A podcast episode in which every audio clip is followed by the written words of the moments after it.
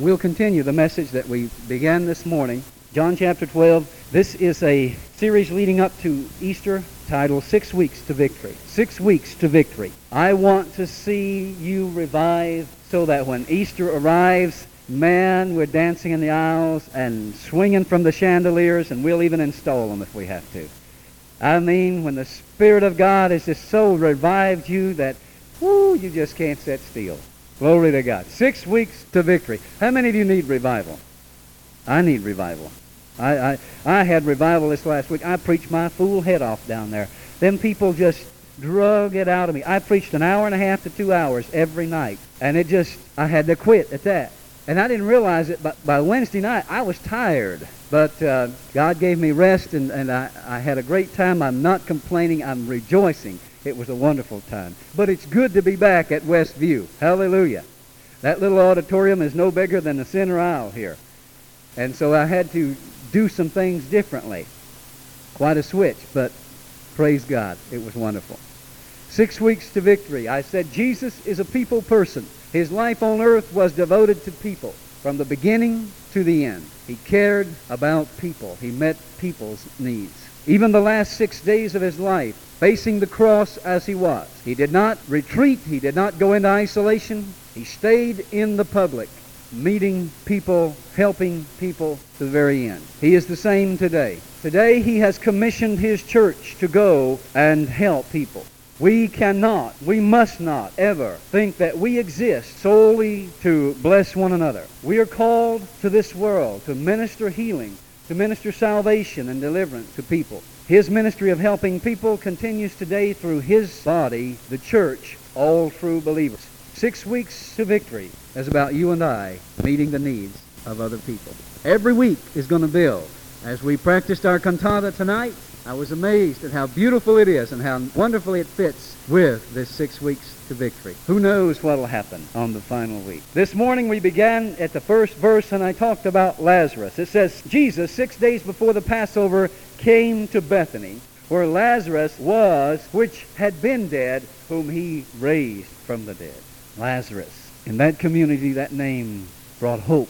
When someone said Lazarus, sparkle came to the eye of those who were afflicted because Lazarus was the symbol of the power of God to do the supernatural. But Lazarus, as I showed you this morning, quite possibly had not ventured out into the public eye as much as he might have because people just flocking around him. I say that because at the feast this night it says that many Jews came to that house to see Jesus, but not only to see Jesus, but to see Lazarus. Now, if he'd have been available at demand or on demand and, and commonplace in that community, they would have not turned out in such droves to see him. So I kind of feel like Lazarus had held himself back, and now he's having dinner with Jesus. Lazarus' need was fellowship, and Jesus met that need. He invited Lazarus to sit at his banqueting table. And that's where he invites you and I tonight. If we've been isolated, if we've been away, if we've been hurt, or whatever the need might have been,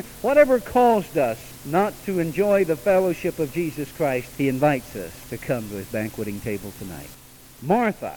There they made him a supper, and Martha served. But Lazarus was one of them that sat at the table with him. Martha served Jesus. And I showed you this morning how Martha had learned that in her serving Jesus, she was not to become distraught at others who did not work like she did. She had learned the secret of serving Jesus was to serve him regardless of what anybody else thought. And so this night, Martha is different from the night before in the house when she was busy making dinner for Jesus and Mary was sitting at the feet of Jesus and Martha became upset. This Martha is a different Martha. She's grown up. She's changed. She's a new Martha. Her need at this point is to know that she has self-worth, that she's important to Jesus. And Jesus meets that need by allowing Martha to serve him. In Luke chapter 10, verse 41 and 42, Jesus had to offer a mild rebuke to Martha. And that mild rebuke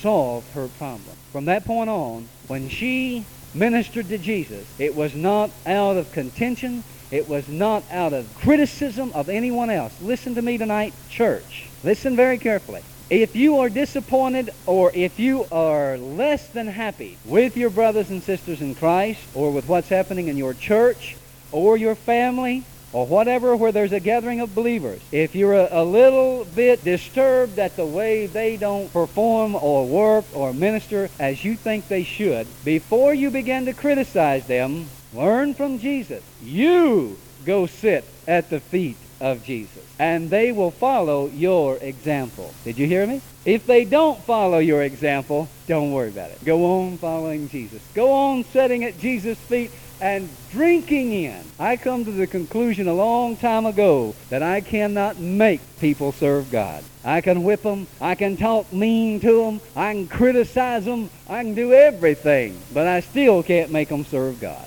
The way to do that is by your example. You want people to worship, then worship.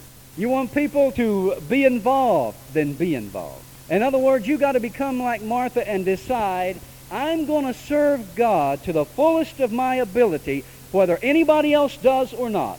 I am. My commitment stands. When you come to that place, then you don't have to worry. Others will follow.